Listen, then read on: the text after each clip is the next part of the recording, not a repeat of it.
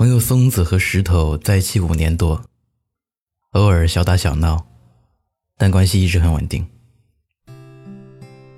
有次我问松子，和一个人在一起这么久，是什么感觉？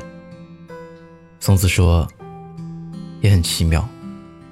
虽然也有争执、吵架的时候，但总觉得一直在热恋里，总是有新鲜感。我总是想腻着他。他也总夸我可爱。他提起石头的时候，眉眼弯弯，我的嘴角也不自觉上扬，替他们感到幸福。你好，我是程东，一个讲故事的人。这里是路人酒馆。本期故事来源：查查。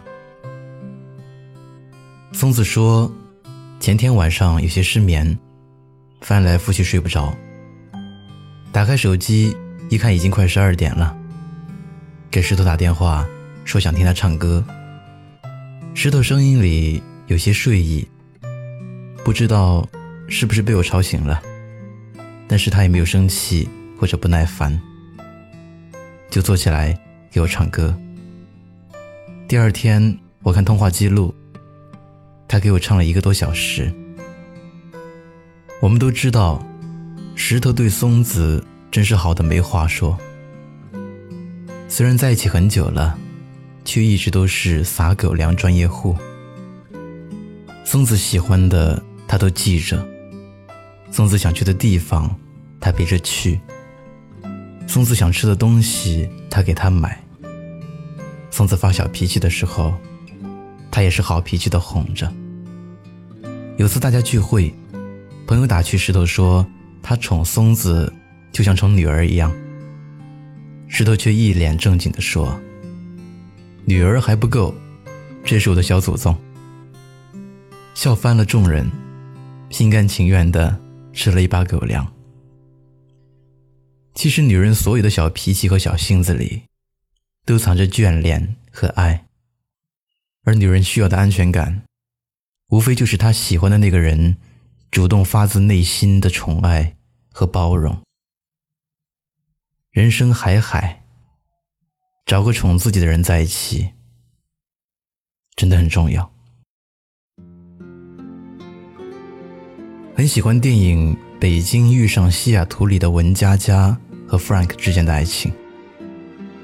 文佳佳喜欢老张，不惜做了小三，为他怀了孩子。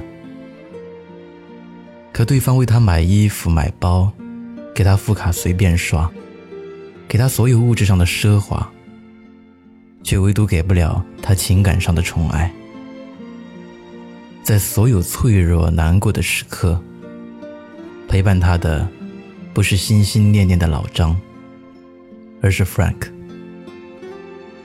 后来，文佳佳回国内和老张结婚，可是老张依然给不了她真正的爱情。他不理解，为什么女人总是下雨时要天晴，天晴时又希望下雨。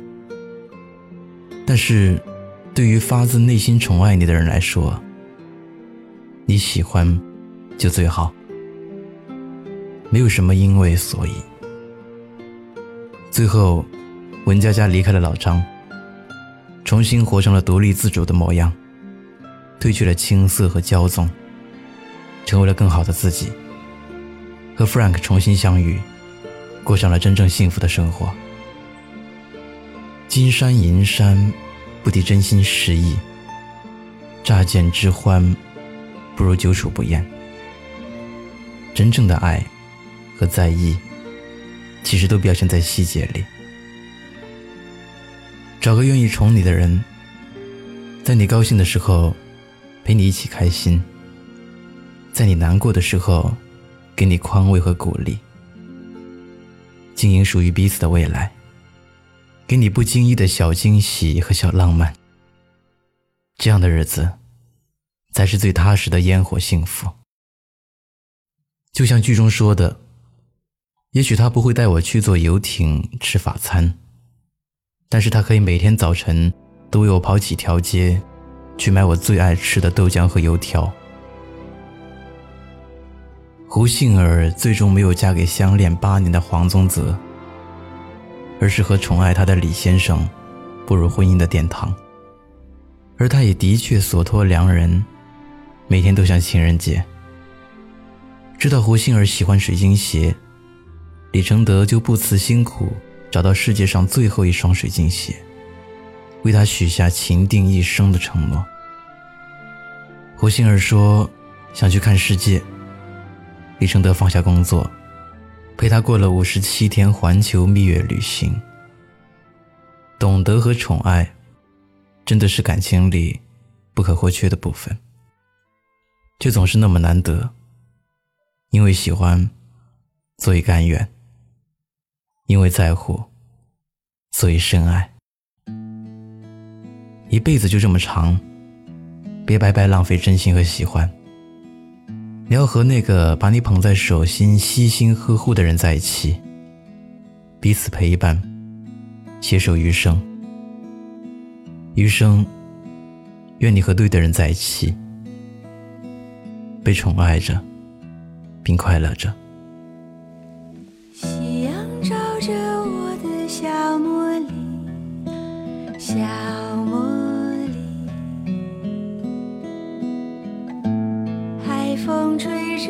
他的发，他的发。我和他在海边散步，他说他要。寻找小贝壳，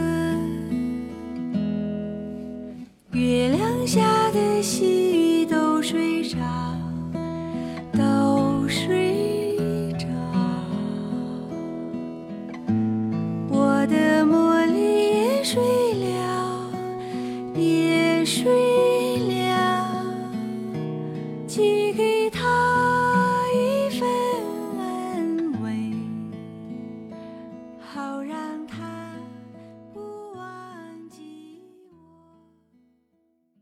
嗨，你好，我是程东。今天你过得还好吗？